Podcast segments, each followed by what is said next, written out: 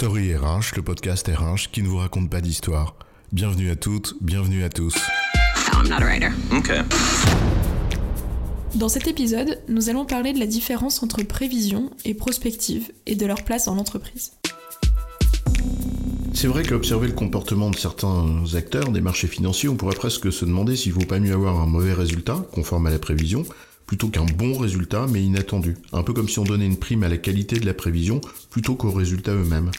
La prévision nous rassure, évidemment, parce que nous détestons le risque et l'incertitude. Et donc, on lui donne la part belle, alors que nous avons peut-être besoin, plus que jamais, d'adopter de plus en plus la prospective comme réponse à l'incertitude. Alors, entre prévision et prospective, c'est quoi l'histoire? Rappelons d'abord schématiquement la, différence entre les deux. Faire une prévision, c'est formuler une seule vision du futur, là où la prospective, à l'inverse, consiste à en imaginer plusieurs. En substance, la première, la prévision, dit voilà ce qui va se passer, donc voilà ce que je vais faire, là où la deuxième, la prospective, nous dit voilà ce qui pourrait se passer, et donc voilà ce que je pourrais faire. En d'autres termes, la prévision part d'une représentation du futur, que nous l'ayons formulée nous-mêmes, ou qu'elle nous soit donnée par un tiers d'ailleurs, et surtout sur laquelle nous allons bâtir ce qu'on appelle un plan d'action. Pierre Dac, le roi de l'absurde, disait euh, Rien n'est moins sûr que l'incertain. En fait, prévision ou prédiction, selon qu'on voit ou qu'on dise l'avenir, quand ça nous est donné par un tiers, alors on n'est pas très loin de Madame Soleil, des boules de cristal et des oracles. Oui, la prospective tente de répondre à l'incertitude de l'avenir selon la phrase consacrée de Saint-Exupéry. Je cite L'avenir, tu n'as pas à le prévoir, mais à le permettre. En d'autres termes, imagine ce qui pourrait se passer, construis des scénarios en fonction de ce que tu peux faire, et tu ajusteras le tir en fonction de ce qui adviendra dans les faits. En d'autres termes, la prospective vise à préparer l'avenir et à faire preuve de capacité d'adaptation, et c'est exactement ce dont on a besoin dans nos entreprises exposées à l'incertitude permanente.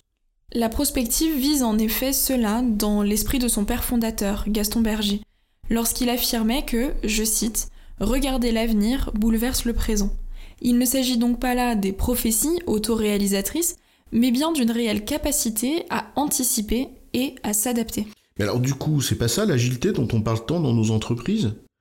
Et si oui, pourquoi la démarche prospective n'est pas plus généralisée que ça à tous les échelons de la hiérarchie? La prospective existe en entreprise, bien sûr. C'est même en quelque sorte le point d'entrée de la stratégie de l'entreprise.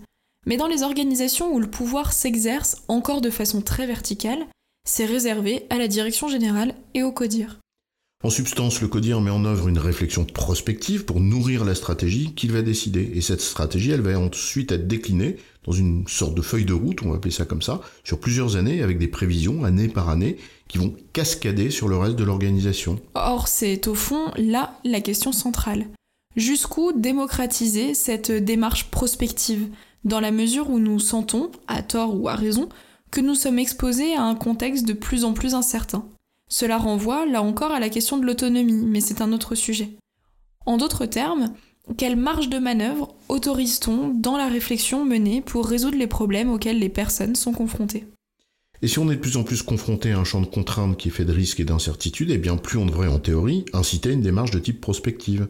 Sauf que pour ça, il faut voir loin, voir large, voir profond, penser à l'homme, pour prendre la formule consacrée de Gaston Berger. Et il n'est pas sûr que ça heurte pas une certaine conception de la finalité de l'entreprise et, et surtout de l'exercice du pouvoir. C'est pourtant ce que laisserait penser l'évolution de certaines pratiques RH, comme par exemple le feedback régulier plutôt que des entretiens annuels, qui s'inscrit dans une logique proche de l'amélioration constante, l'amélioration continue, plutôt que du sempiternel exercice qui consiste à fixer un objectif en début de période sur la base des prévisions du plan et à constater les dégâts à la fin sans pouvoir corriger le tir. En d'autres termes, la prospective invite à l'intelligence là où la prévision la maintient à un niveau hiérarchique où l'on pense qu'elle doit être. C'est dommage, et c'est certainement contraire à l'intérêt de l'entreprise en tant que telle. Sauf que dans un modèle où le travail est prescrit, donc où l'autonomie est faible, c'est cohérent. La place de la prospective dépend donc, en grande partie, des choix d'organisation et de gouvernance que l'on fait. En d'autres termes, prospective et prévision sont nécessaires et constituent des exercices usuels de la vie de l'entreprise. Et si leurs places respectives sont assez liées à la culture, notamment l'exercice du pouvoir et au mode d'organisation, on peut penser pour autant que les besoins d'agilité des entreprises invitent à une plus grande démocratisation d'une approche de type prospective. En résumé, la prévision consiste à définir un plan d'action en fonction d'un seul futur possible.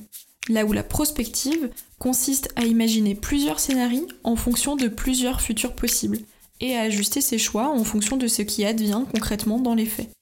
La prospective est donc une démarche qui favorise l'agilité et dont la démocratisation dans l'entreprise dépend des choix organisationnels et surtout de la conception qui en découle en matière d'autonomie individuelle. J'ai bon chef? Oui, tu as bon, mais on ne va pas en faire toute une histoire.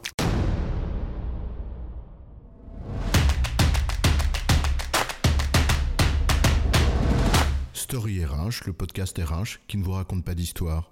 Retrouvez tous les épisodes sur storyrh.fr.